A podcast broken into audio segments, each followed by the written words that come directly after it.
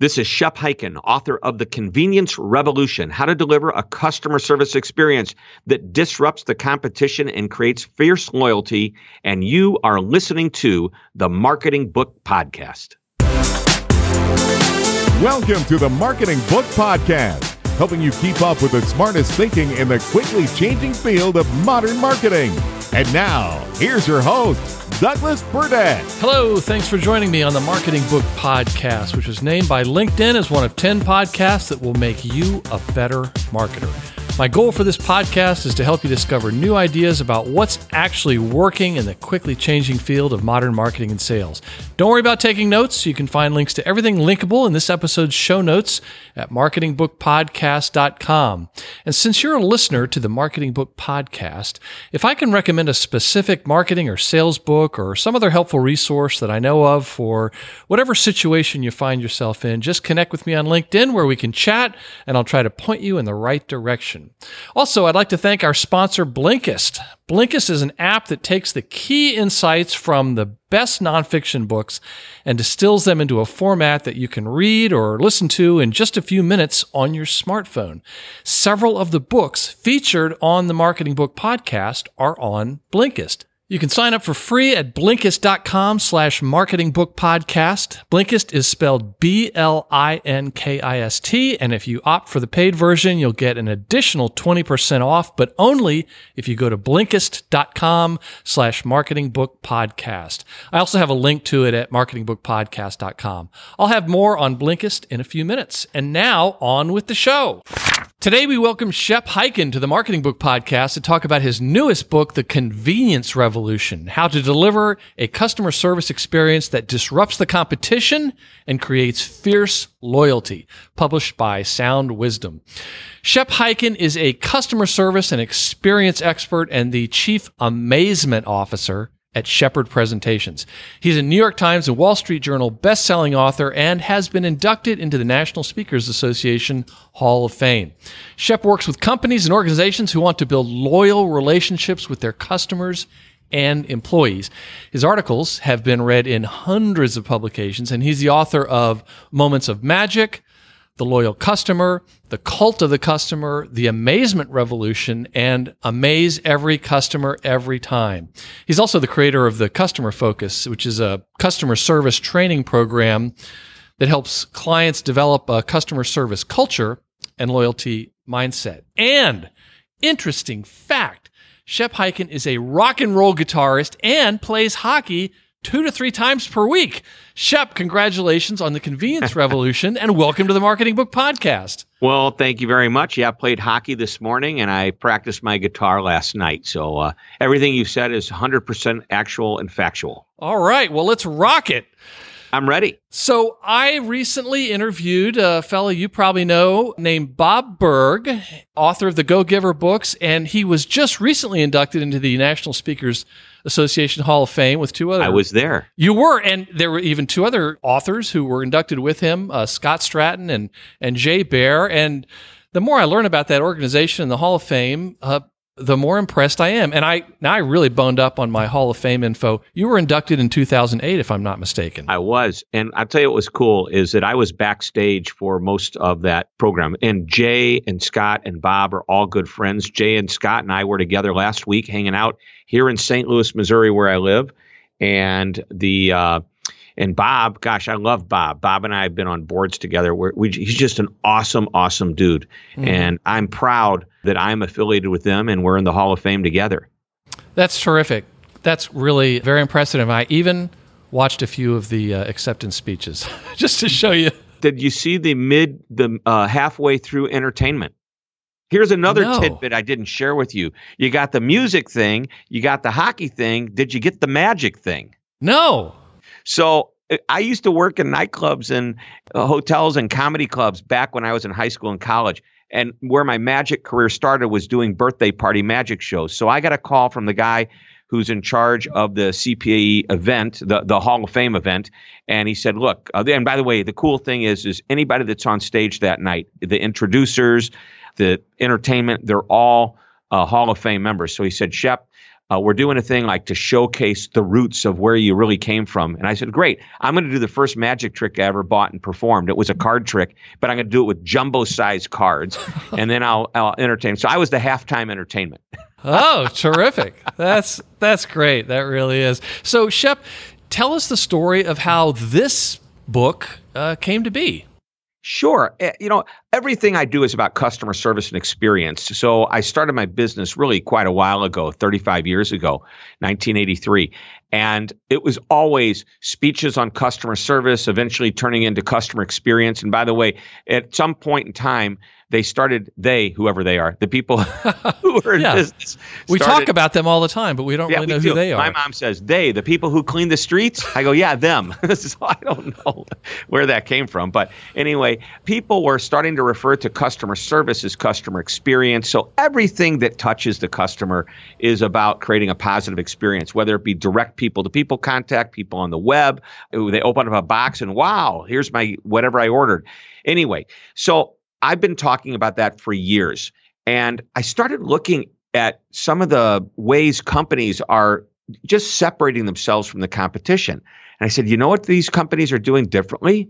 They're more convenient than some of the others. I mean, the, the hours are longer. Perhaps they deliver something where other companies don't, which is why I do business with them. And then I started thinking, nobody's ever written a book about convenience. Now, the effortless ex, uh, experience, which I love that book, uh, and I just got to hang with Matt Dixon, one of the authors of that, just recently. That is a great book, but that's not really about creating convenience and using that as a value proposition to separate yourself and disrupt the competition. But uh, so I looked around. I felt uh, this may be the only book written about it, and it's really a way to take customer service and experience to the next level. Because all things given today, service is table stakes. If you don't deliver it, your customers are going somewhere else. And if you do deliver it and your competitor delivers it, the way to separate yourself is just to be easier to do business with. But you've got to prove it to them, and it's got to be obvious. And that's what this book is about. Well, let's step back and talk not so much about the title of the book, but the phenomenon that it's that it touches on and explain what what is this convenience revolution that has that has already started. And and I call it the convenience revolution because it's a catchy title. right, but what I mean is, uh, let's let's give the listener a little bit of context. I'm just, I'm yeah, kidding. So really where it starts is to recognize that you know you can go all the way back to ancient times justinian the great the byzantine empire empire in, in 500 something ad made a declaration in the justinian code that at every major intersection you realize back in that day intersections were like horse-drawn carriages and you know uh, i don't i think it was beyond gladiator times but i just have this vision of of like a horse-drawn carriage pulling up in front of a 7-eleven except there weren't 7-elevens back in 500 some odd ad anyway he made the decree that there would be a store selling the necessities of life for the convenience of the citizens. And that's as far back as I could find the word convenience being used in a business sense. And then back in the 1920s, company down in Dallas, Texas, Southland Corporation. Uh, they own 21 ice stores. They used to sell blocks of ice that you would put into refrigerators. And Uncle Johnny, one of the employees, that's what they called him, put milk and bread and something on top of one of the blocks of ice one day. And people said, Is that for sale? And he thought about it and he said, Yeah. And all of a sudden, they started selling what you would consider convenience store items, and they started to expand. Today, there are, I believe, about 65,000 locations. Southland Corporation is 7 Eleven and uh, worldwide. And of course, there's many other convenience stores. So people love convenience and they're willing to pay for it because if you go into a typical convenience store, selection is smaller than a grocery store. If you're wanting to get a carton of milk or some eggs or some snacks, you don't have to go to the big grocery store. Stop in the smaller convenience store. Guess what? Prices aren't necessarily the most competitive. They're usually a little bit higher, but people are willing to pay for convenience. I also use the example of that mini bar in your hotel room that sells cans of Coca-Cola for four to five times what they are in the soda machine that's just down the hall. But every morning, hotel employees are restocking the mini bar with $5 cans of Coca-Cola. By the way, no slam against Coke. I love Coke and I know that's what they have in the in the mini fridge. So that's why I, I'm very well versed on the prices of Coca-Cola. But Well, and you know, it's it's amazing what that people will pay extra in order not to have to put their pants on. Uh, Maybe I'm just no, that's exactly right. I mean, that's there. a great visual. That's I, I can't now unsee that. Sorry. Uh, but I, I get what you're talking about. So we're talking about convenience, and maybe people are thinking, oh, convenience stores. But I mean, does convenience apply to every business? I mean, there's a lot of B two B marketers and, Oh, and other kinds of people listening in. every business. And by the way, let's talk about that price thing. While people are willing to pay more, sometimes the value prop of convenience is just part of the experience, and the prices are extremely competitive, if not even lower in some in some cases. Uh, let's take a look real quick at Amazon, who started out selling books at a lower price and a more convenient way of doing so because customers would go on the website 24 7 and the books would be delivered. They never had to leave their home to make that happen. And their you know, price was a sensitive issue. Today, Amazon is a good price, but they even offer on their site this could be bought from another vendor at a lower price. As far as manufacturers go, uh, B2B, even government, the idea of making a more convenient experience happen is could be in the DNA of every company. It doesn't matter what industry, who they sell to, and even internally from employee to employee, and even an individual, somebody that is doing business with somebody else, they can be more convenient than another person, not just another company. Mm-hmm. And seems like you could go off and hire a consulting firm or research company. But I was wondering if you could explain, which may be a surprise to some folks, what what what is the best way to find out how to be more convenient? They should buy the book. Is that a Oh, setup? oh, oh! I see what you did there. They should. No, well, I see what well, you did. well played, good sir. So www.beconvenient.com. And you'll be happy that you go there because if you're listening to this before the book actually comes out in October, then you will get the ebook at no charge immediately. So you buy it early, you will get the book delivered to you when it actually comes out, but you get the ebook immediately. I'm getting excited just thinking about it. I think I'm going to go buy another one right now. Now, this may upset you, Shep, but I want to give away the secret of how companies can become more convenient. And in the book, you said the best way to find out how to be more convenient is to talk to your customers. Imagine that. yes. Talk quietly. No, talk to your customers, ask them. And here's, you know, it, did you like the experience? What do you think of our customer service? This is the question I want you to ask. I call it the one thing question. What's the one thing you can think of that would make doing business with us better? But if you want to change it and get a more specific answer, and by the way, you're going to get all kinds of answers from I wish you offered it in, you know, a package of six instead of four. Uh, I, you know, all kinds of it. But if you want to get really specific, is there one thing you can think of that would make doing business with us easier? And then easier will so well, gosh, what may make it easier? Well, how about payment terms? Would be nice if you allowed us to pay with credit card or check, or could we, you know, do an automatic deposit? I mean, oh, there's a hundred different ways that we can be more convenient. I wish you would um, would deliver it to my home and actually drop it off inside you know the door of my apartment building not leave it outside on the porch for the whole world to get to you know little things like that Yeah. there's so many different ways to be convenient And it's some for some reason companies are reluctant to want to talk to their customers, but that seems to unlock so so many great insights for uh, sales, marketing, operations. But also, if like you said, if you just say, "Is there anything that that would make it any easier to do business with us?" It seems like I like that because it's more specific and saying of saying. What are we terrible at, or or uh, some of these broader questions that you that you get in there? So that it just it just amazes me that it's uh, sometimes one of the last things companies do is they'll get wrapped up internally and they don't think to go out and just just ask their customers. And not only that, it's I think it's customers are amazed when they're asked that question because they're so rarely asked. you know and it's a shame that companies don't go to their customers and ask for more feedback. Uh, the ones that do uh, sometimes they do it right and when they do it right they get tremendous data tremendous opportunity to fix problems to make things better and to even make a great experience even greater. And by the way if you ask this one thing question make it easier ask all your customers but you want to really pay attention to the ones that already love you because the ones that already love you are really going to think about the right answer to give you Mm, hmm one other thing about the question is I think a lot of companies are amazed that when they do set up a program and they ask this question, they try to get this feedback, they actually start getting more business. mm-hmm. How many mm-hmm. times have you called up a client and said, "Hey, uh, you know, asked some sort of question, tried to get some feedback," and they go, "You know, everything's great. There's a couple things that you know, if you guys could work on, that'd be great. But also, we've got another big project coming up. I'm glad you called. Whoa! So uh, that that happens too. So yeah, it's a perfect seg. I mean, when you're talking to people, being able to, uh, you know, customers, and and that you really get involved with them. You know, hey, we got another project.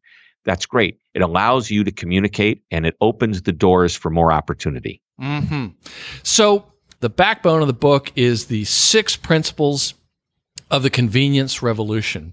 Yes. And when you present them, and then you have several examples, it's I, I had never th- threaded them all together the way you did, and that was uh, really helpful. And I want to ask you to perhaps give an overview of, of what the six principles are, and then, time permitting, let's, let's dig into a few.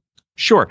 And and let me just share how the book is structured. There's a little bit of background on the book that makes the case.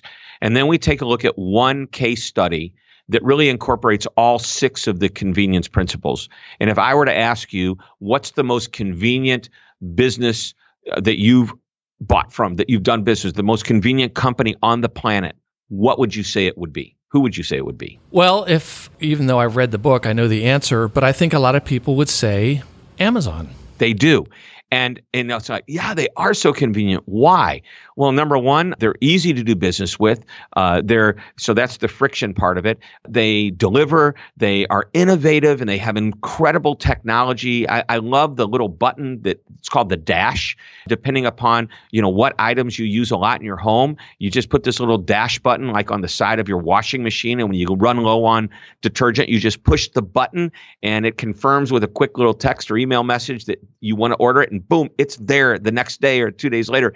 It's an amazing technology, and they just make it so easy. They're available 24 7 at customer support as well as their website's always open. I mean, how many more ways can it be convenient? And I could I could actually tell you there are many, many more ways that are in the book, but that's where it starts with a major case study of a company we all recognize and most of us have done business with, even around the world, most of us have. But the six principles to start with number one is reducing friction. And that is really something that every one of the principles does. But but some companies make it the you know they make that their entire value proposition. Let's just be amazing and easy to do business with. The second one is self-service, but it's not just like self-service customer service. When I share with you the example from that, you go, oh, yeah, I get it. Uh, number three is technology. Some companies have really embraced technology and created a better and easier way to do business. Subscription.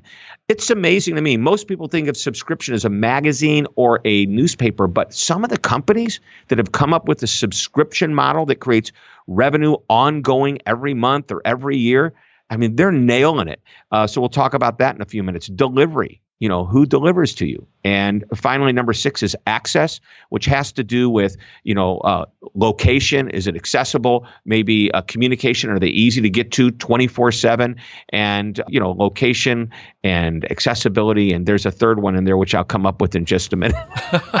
Sure sure. Well let's go back to that first one about reducing friction. And you know it's not that i didn't love all all six points but reducing friction is the one that really resonated with me the most to the point that I'm going to be buying a handful of those three ounce cans of WD 40, and I'm mm-hmm. going to be putting a can on everyone's desk in my office to remind them what is it that we can be doing to help reduce friction for our customers.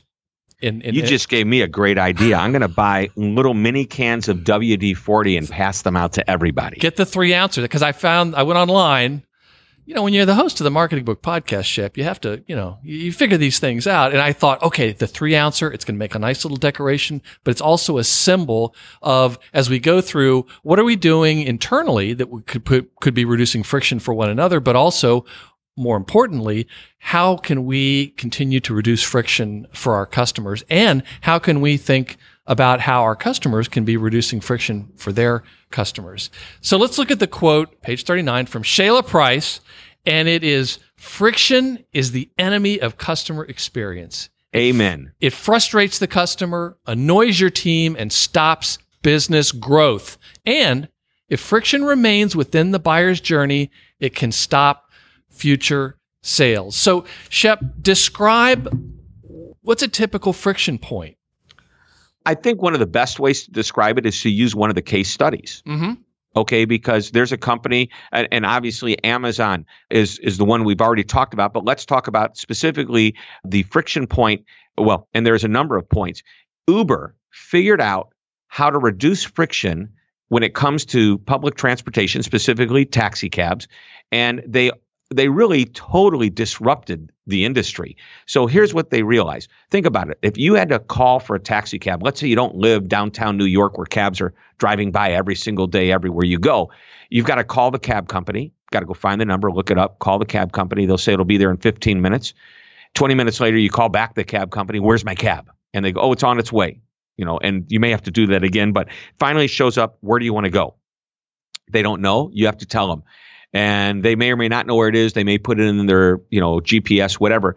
And then when you finally get there, you have to reach in your pocket, pull out money, and pay them, or pull out a credit card.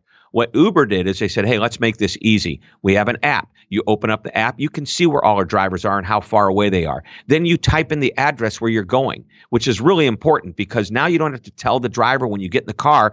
And as soon as the driver starts the trip, the map and the directions come up. So even if the driver doesn't know, they don't have to start looking it up and doing it all themselves. But you get to see as that driver approaches you, how far away they are, when they're going to arrive, et cetera, et cetera. You get in the cab or get in, excuse me, you get in the car. The driver knows who you are, knows where you're going. You get there and you don't have to pay them at that moment anyway. You don't have to reach in your pocket. You just get out, which is one of the greatest ease of friction points ever. Just get out and go. And uh, I think that's a great way. They disrupted an entire industry. Now there's competitors like Lyft and, and others that are getting into this business and making good inroads there, but they figured it out. So there is an example of reducing friction and specific friction points that people who've taken a cab no longer have to deal with. Mm-hmm. I think it was uh, Reed Hastings, the Netflix co-founder. Uh, he had to pay a forty dollar fine to Blockbuster for an Apollo 13 rental he had, mm-hmm. and that was some friction point where he just thought, "Boy, uh, there's got to be a better way to do this." And isn't it ironic that Netflix is the major case study? By the way, I have five case studies for each one of these big companies, small companies.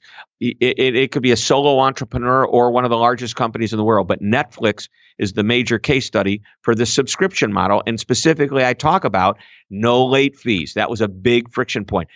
Going to pick it up and dropping it off, another couple of friction points. Mm-hmm. So let's make it easy. Just pay us a monthly fee and tell us what you want to watch. And at the time, they would deliver through the mail CDs with return package, postage paid, everything. So it was just as easy and frictionless as possible. You know what? Today, even though they're primarily a streaming you know they stream all their programming they still i can't remember what the number is it's in the book oh i think it was like 4 million people still get the discs right they still get the discs because they don't have the bandwidth in their internet wherever they live to be able to get the real thing so they're still taking care of the customers. I love that about Netflix. Yeah, I had not I had not known about that. But Shep, what do you say to folks who might be listening and say, we, we don't have any friction points. I'm, I'm pretty sure we're, we don't have any in our company. I don't, I don't think we need to think about this. Oh, good. I love them. Okay. Uh, that's what all the retailers said before Amazon came along. That's what all the taxi cab companies thought before Uber came along. So here's what I would do I would take out a, a, a piece of paper and plot out all of the major touch points that your customer has with you and say, okay, if I'm going to, a typical experience, by the way, some companies have five or 10 different types of experiences, but the typical experience, where do they interact with any aspect of our company?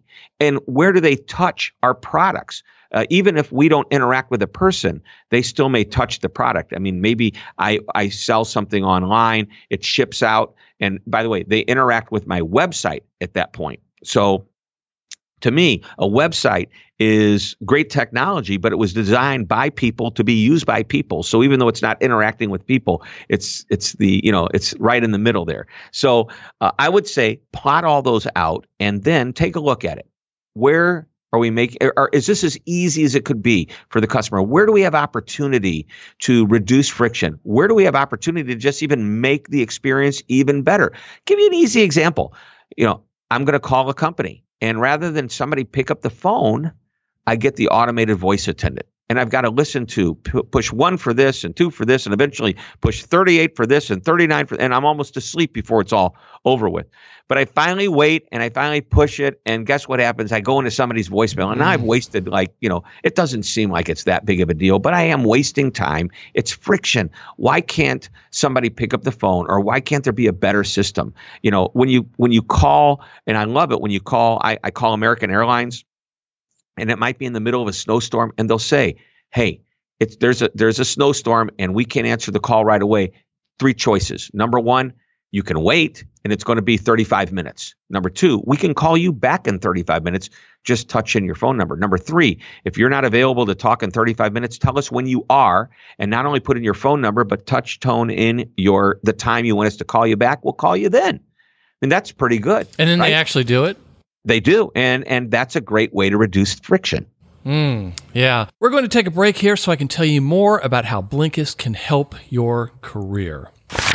Listening to the Marketing Book Podcast says more about you than you may realize. In addition to being physically attractive, seriously, I've met many of you and you are a very attractive audience. It also means that you're curious and serious about your business success and you enjoy learning new things. And your interest in learning also means you're either successful or will be because all the research indicates that big learners are big earners. Plus, with all the changes happening in marketing and sales, continuous learning is crucial. But there's only so much time and you need to manage it carefully. And unless you're, say, the host of the Marketing Book Podcast, you may not be set up to read a book every week. That's where Blinkist can really be a time saver and a career booster. Blinkist, spelled B L I N K I S T, is a smartphone app that takes the key insights from over 2,000 best selling nonfiction books and distills them into a format that you can read or listen to in just 15 minutes or less. Instead of having to wade through hundreds of pages of a book, spending hours reading each book like I do every week, you can go through two books in 30 minutes. And the books that are on Blinkist are really top notch, including several books that have been featured on the Marketing Book podcast, including The New Rules of Marketing and PR by David Meerman Scott, Perennial Seller by Ryan Holiday, Epic Content Marketing by Joe Pulizzi, Everybody Writes by Ann Handley, Hug Your Haters by Jay Baer, and many, many more. It took me hours to read those books, but you can get smart audio summaries of each one in just 15 minutes. Blinkist has been selected as one of the best apps by Forbes, New York Times, and BuzzFeed, amongst others, and it's used by over 1 million people. Right now, Blinkist has a special offer for Marketing Book Podcast listeners. Go to Blinkist.com slash Marketing Book Podcast right now, today, to start your free trial or get 20% off your yearly plan when you join. That's Blinkist, B L I N K I S T Blinkist.com slash marketing book podcast to start your free trial or get 20% off your yearly plan. I recommend getting the yearly plan. That's what I did and getting 20% off because you're going to want to keep it anyway. But don't worry because there's a 30 day money back guarantee. No questions asked. Go to Blinkist.com slash marketing book podcast. And that means you're going to be letting them know that you support the marketing book podcast and that you want that discount. You'll get the free version or 20% off your annual plan. I also have a link to it at marketingbookpodcast.com. It's a great, inexpensive, and very smart investment in your professional development and career. And now, back to the show.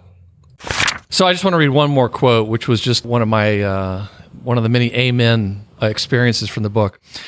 Reducing friction is more important than lowering the price, and it's more important than redesigning your product or service. It's what creates sudden, enduring marketplace dominance. It's the cornerstone of the 21st century marketplace advantage. And there was a great quote, Shep, in that book, in, in this section, an anonymous quote, and it said, Uber your business before it gets Kodak. It's Kodak. oh boy, great. So let's let's talk about the next one, self-service, and uh, talk about why it's important to always have a human backup as it relates to uh, self-service.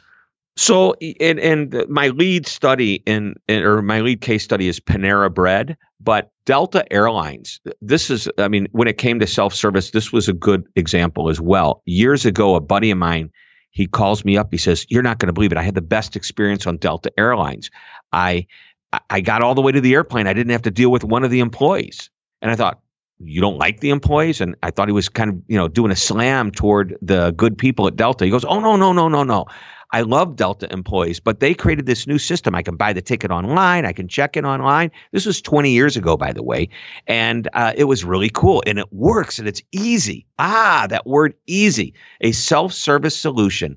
And it, this person knows that if there's a problem, they can go to the ticket counter, they can pick up the phone and call the 1 800 number for Delta Airlines and get somebody to support them. But what I want companies to realize is with technology today, and this is self service, we also talk about technology in the book. I don't want you to get so wrapped up with artificial intelligence and chatbots that you lose sight of the fact that there are some things customers just want to talk to companies or talk to people about within your company. And if there's a problem, when people need you most, that's the time there has to be human backup. Otherwise, you lose connection at one of the most important points and interactions that the customer has, which is, I need help. Where is somebody? So don't get caught up in the technology of self service without the human support to back it up in case it's needed. Mm-hmm, mm-hmm. Now, the, the next one is using technology but it's not for the sake of technology. And can you explain what, what you mean by the notion of you've got to make your technology easy to own? So I use PayPal as the example, the lead case study for this. And I remember owning PayPal. When I say own, I own the experience. The first time I used PayPal, what a great technology. The ability to transfer money from my bank account to yours, you know, super fast. Today, if I have your email address and you're in the PayPal system, I can transfer money to you for as long as it takes. I mean, if my internet connection's fast, literally 20, 30, 40 seconds at the most. It's fast. You know, don't have to go to the bank, don't have to write a check, don't have to put it in an envelope, don't have to address it, don't have to put a stamp on it, don't have to go to the post office or stop off at a post box. This is ease and convenience at its highest. But the technology, uh, I, I, want, I, I've now lost track of what your original question was. See that squirrel? It came by, it distracted me. no, we were talking about the technology. But first, let me say, uh, Shep, if you do need my email address to send me money, there you um, go. I think we, I think we can arrange that. But you're talking about there's situations where a company falls in love with some sort of technology and it's difficult it just doesn't get like adopted. It doesn't get uh, used. Oh you asked me about owning it. Yeah. So the first time i used paypal i had to set it up the, same as with amazon same with any any place that you're going to be doing business with again and again you have to set up your account you have to put oh this was scary i had to put my bank account information in there what if i do it wrong I don't want to push the wrong button and then clear out my entire bank account. I mean, there is definitely a little, you know, a little fear base going into giving people this kind of information. Anyway, once I did, I remember the first time I did my first transaction probably took after setting up the account probably 8 minutes, 10 minutes. And then the second one took like 4 minutes. The third one took like one minute, and then I owned it. It's, this was easy. I know where to go, and I know exactly what what buttons to click. And by the way, when they do an upgrade and they change their their website a little bit, all I got to do, I mean, I'm looking for the same words. They're there. I just have to learn my way around a little bit. Again, by the way, that's a friction point. If you're going to change your website, make the changes so that they're obvious to the customers and they can go to the places they've always went. Oh, I can't find where I used to click. But anyway, I digress. So that that's what I mean by owning it. And the technology, sometimes you have to train your customers to use the technology. So uh, think about let's go back to Delta Airlines. All of the airlines, when they started using the online purchase your ticket and check in, they would offer incentives. American Airlines, which is the airline that I typically use here in St. Louis, they would give us $25 off if we bought the ticket online. If I checked in online, they would give me 500 extra miles. Well, that's incentive enough for me to try it. And once I try it and I realize how easy it is, two or three times later, once again, I own it. The I own the experience. I know how to do it. It's easy. Mm-hmm. And I think if uh, companies, when they are introducing some technology or some revision, if they would just ask themselves, "Is this going to be ownable? Are people going to own this, or are they going to reject it?" And again, going back and talking to the customers and even testing it out could make a big difference. But let's go on to the next one subscription. And Shep Hyken, I want to take this opportunity to ask you to remind the listener why repeat purchases are the holy grail of all marketing and sales efforts. Well, I mean, obviously you want a repeat customer, but there's one way to ensure you're going to get a repeat customer, and that is to create a subscription model where they pay you ongoing and they receive from you ongoing. So let me put it in the simplest terms. A repeat customer might go into the hardware store every six months to buy filters for their air conditioner or their furnace. And that's great that they come in the store. Maybe that's all they buy. Wouldn't it be more convenient if I said to that customer and I own the hardware store, hey, why don't you give us your credit card? We'll set you up so every six months we automatically send you your filters. Oh, that's a great idea. And once they're used to it and you're in the system, and as long as you stay somewhat competitively priced, they're not going to leave you. They're going to stay with you. So it really is potentially the holy grail of, cust- of repeat customers. Have you spoken to companies where they initially think, well, there's no way we could offer a subscription form of our our product or service. What I guess what what do you say there? I, and, and I guess let me just add to that. I think a lot of people are subscribing to things and they don't even realize it. Yeah, they don't even know that it's it's a, because people think of the subscription model as a newspaper or a magazine. And really, it's a way of saying, do our customers buy the same thing from us over and over again? And if they do, why don't we just set it up to be automatic? Think about what the Dollar Shave Club did. I love that company. I'm yeah. a member of the Dollar Shave Club. People say, Are you a member of a club? Yes, I am. I, I also was accepted into membership there. It's like the only club I've been able to join. Exactly, exactly. yes, I'm a member of a club, the Dollar Shave Club. So every month I get blades from them, and it's a great, you know, great program. And just the other day, I got my email: your blades are getting ready to ship. Do you need any shaving cream or oil or anything like that that you would use? And so, guess what? Every once in a while, I'll add to my little box, but it's automatic, and it's guaranteed to the effect that I've paid the money. It shows up. There's nothing else I have to do but sit back and and use their product because I don't have to think about it anymore. So I will add that you ask, you know, what company or, or can companies like how can they not see themselves as a subscription model? There's a great book that talks specifically about that and it shows how all these different types of businesses all these different business models can incorporate subscription but here's the idea there's six strategies in here and I think that many companies could use all 6 mm-hmm. but you don't have to. Maybe you just choose the one that's right for you. Maybe it's delivery, maybe it's access, mm-hmm. or maybe, you know, maybe it is a subscription model. But what is it that your customers are buying from you over and over again that you can automate into a subscription service?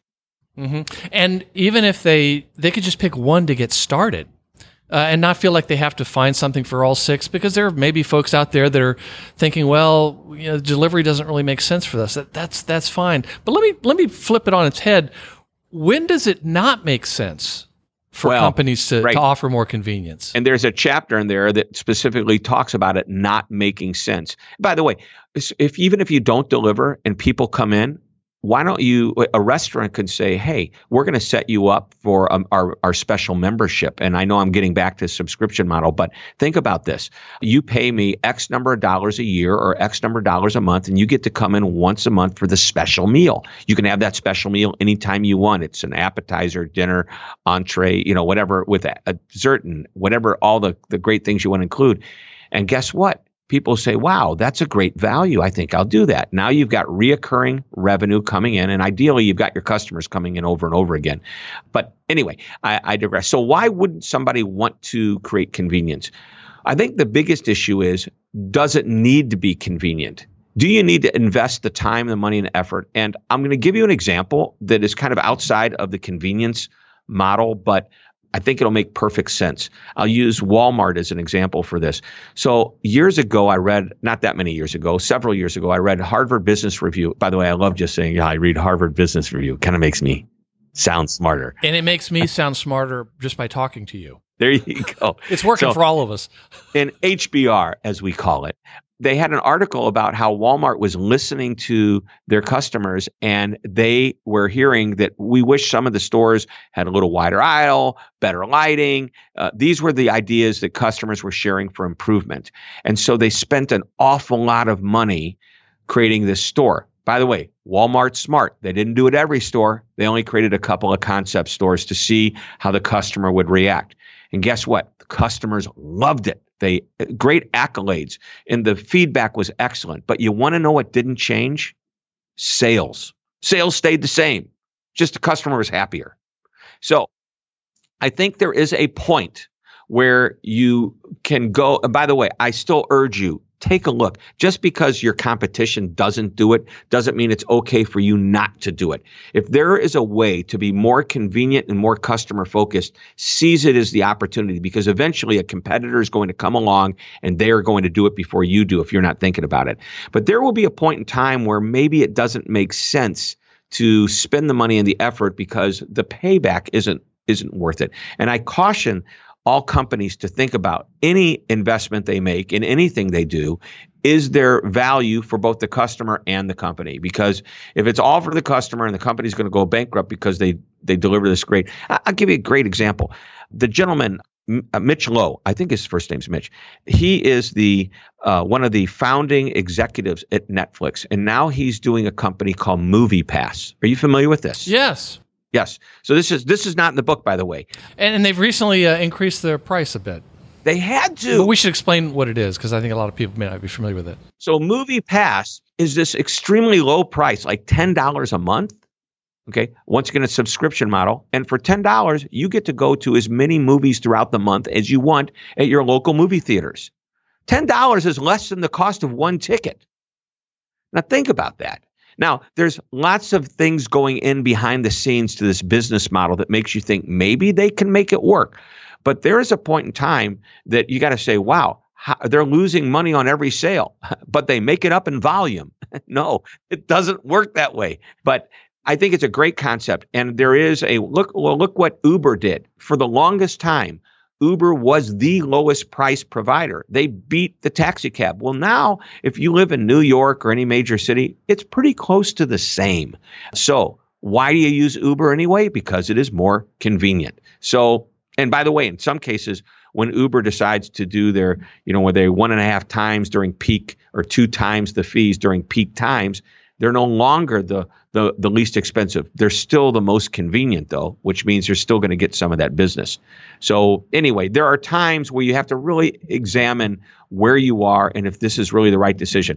So I talk about not in the book but in general being customer focused and the, what the customer focused mindset is, is that everything you do keeps the customer in mind. It doesn't mean you have to do every idea, and it doesn't mean every idea has to be good for the customer, but it is always keeping the customer in mind when you make decisions. You may make a decision to raise prices. That's not going to make your customer happy, but you have to do it to stay in business to be able to pay for whatever. And it's that simple. So keep the customer in mind and understand every decision you make has that customer's I you know what their experience is going to be in mind. Mm-hmm. So Shep, if readers took only one thing away from the book, what would you hope it would be? I hope that they would get a mindset that what can I do to just be easier to do business with? If nothing else, think of the concept of reducing friction. Companies and people want to do business with other companies and people that are easy to work with, convenient to work with, that uh, are efficient, that they're accessible, that ultimately are frictionless. Agreed. And I think that uh, so many, after reading this, there are so many ways you could be easier to do business with, and there's no need to fear that. I think there's a lot of fear that people have that they they ask the question, they're going to think, "Oh no, I'm going I'm to lose the customer." no, it's actually it's really really rather counterintuitive. It'll actually strengthen the bond you have. And I, I wanted to mention this one quote, other quote you have from Jeff Bezos, which I think is really one of my favorites because it has a lot to do with marketing and it has a lot to do with the principles you've outlined here. And it has to do with being a good company and, and running things well that that experience is a big part of your marketing. So he said, in the old world, you devoted 30% of your time to building a great service and 70% of your time to shouting about it. In the new world, that inverts. so it, it, it also reminds me of you know stop trying to put lipstick on a pig. Just improve your product, your service, Right. and you'll build some some loyal customers. And you want to know what else? One of the reasons you don't have to shout about it as much is if you do it right, your customers will shout about it for you. And it makes it twice as more compelling Mm-hmm. to hear from somebody else. So, Shep, what books have inspired your work and career? Wow, great question. So there is a uh, my favorite business book is called The Experience Economy by Joe Pine and Jim Gilmore. Mm-hmm. A book that's probably about 20 years old and it's just i still think it's the bible. You know it talks about starbucks and uses starbucks as the and by the way this was starbucks was popular then but not obviously near nearly as popular as it is today but they recognized what starbucks was selling in a $5 cup of coffee or a $4 cup of coffee was not just a cup of coffee. It was the whole experience. And i think that impacted me quite a bit. I mean there's a number of books that have done that but that's probably my favorite book. Another favorite book is called Moments of Truth by Jan Carlzon, published in the 80s. Uh, I actually read an article by Jan Carlzon in early 1980, which was really uh, about you know what the book book was all about. And and it's about how every moment that the customer interacts with you every interaction is an opportunity for that customer to form an impression. So we got to look at every one of these interaction points and it can go one of i say three ways. He said it could be good and bad. I say the third way is it could be average or mediocre. So I have the moment of misery, which are the bad ones, the moments of mediocrity, which are uh, the average ones, and then there's the moments of magic, which are the positive ones, which are above average experiences. And companies that can string these above average experiences together, even if they're just a tiny bit above average, if they're consistent, they are the amazing companies. Amen. So, are there any recent or upcoming books that you recommend or looking forward to reading? Uh, the convenience revolution. so, see, I know. Is it, was that a setup, or do you want me to really tell you some other books that I'm kind of excited about? I think the listener may be familiar with that one by now, Yeah. but uh, yeah, that's that's a good one. But I mean, you're you're in the world of uh, Right. professional speakers and authors, and uh, Yeah. you know about these things before a lot of people do. So let me tell you what's coming out in October and tell you, well, first I'll tell you a couple of books I've read this year. Growth IQ by Tiffany Bova, phenomenal book. It's a more of a general business book. There's some in there, something in there about con- convenience, or not so much convenience, but experience. But it's really an excellent book. She's an amazingly smart person who's currently, I guess, her she's an evangelist for Salesforce. She works for Salesforce, small little company, uh, but they Yeah. know a little bit about business. Another book I read this year, which is probably one of my favorite books of the year, is Joey Coleman's book, Never Lose a Customer Again. Oh yes, I interviewed him on the podcast, and that was a tremendous interview. And that book, I've already given that book to some clients. It's Yeah, it- it, it's really a, a- one of the best. Uh, books coming up on the same day my book releases is my buddy Jay Baer's book called Talk Triggers. Mm. And it's like, what are you doing to trigger people to talk about you? And obviously, that ties back to the experience and being easy to do business with and just being amazing. But love Jay Baer's work. He's a close friend. And we just talked about him at the beginning of the show, one of the Hall of Famers for the National Speakers Association. And another book coming up a week after that is my friend Scott McKain, who, by the way, introduced Jay when, and Scott Stratten when they both took the stage and were accepting their Hall of Fame uh, recognition. And Scott McKain's book is called Iconic, which follows up on distinction, which is how you can be distinctive in what you do and stand out. And, you know, how can you be recognized as an iconic type of business? I actually refer to that as how can you be a trademark type business where people say, oh, yeah, uh, they're the Cadillac of the industry, but maybe they're not a Cadillac. Maybe they're the, uh, you know, hey, you're the podcast to listen to of the industry. You know, that could be, you know, that, that makes you iconic. Hmm, interesting. Well, we'll make sure to include links to all these books you've mentioned in your episode show notes at marketingbookpodcast.com. Shep, how best can listeners learn more about you and this newest book? Sure. Well, beconvenient.com. And if you want to learn, you know, that'll take you straight to the site for the page. But that's also part of my website, which is hyken.com, H Y K E N.com. So just go one of those places. And you know what? If you want video lessons, I, I take everything I write, I put it into video format on my YouTube channel. I think almost 600 videos now. All these short little lessons. Companies are using them for their meetings, and we go into a studio every week and we shoot videos. And you just go to Shep TV, shep.tv, That okay. easy. Yeah, we'll make sure to include a link to that at marketingbookpodcast.com as well. And also on Twitter, Shep is at Hyken, H Y K E N. And uh, if you're on Twitter, listeners, uh, make sure to tweet at, at Shep to thank him for being on the show. And I'm Marketing Book on Twitter if you want to add me to the conversation. And we'll also include a link to your LinkedIn profile. And for the listener, if you're listening on your smartphone and you've subscribed to this show on your podcast player of choice like uh, Apple Podcasts or Google Play Music, all these links can be found by going to this episode on your podcast player and clicking on the show notes link. The name of the book is The Convenience Revolution How to Deliver a Customer Service Experience That Disrupts the Competition and Creates Fierce Loyalty. The author is Shep Hyken. Shep, thank you very much for being on the Marketing Book Podcast. Hey, man, thank you for having me. It's been a pleasure and an honor.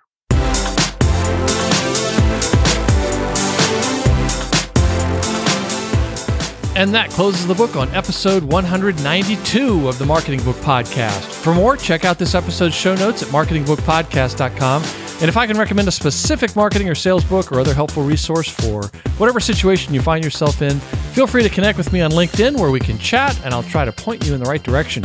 My name again is Douglas Burdett. Special thanks to our sponsor, Blinkist. To support the Marketing Book Podcast and start your free Blinkist trial or get 20% off your yearly plan, visit Blinkist.com slash Marketing Book Podcast. And please join us next time as we welcome Louis Gudema to the Marketing Book Podcast to talk about his new book, Bullseye Marketing, How to Grow Your Business Faster.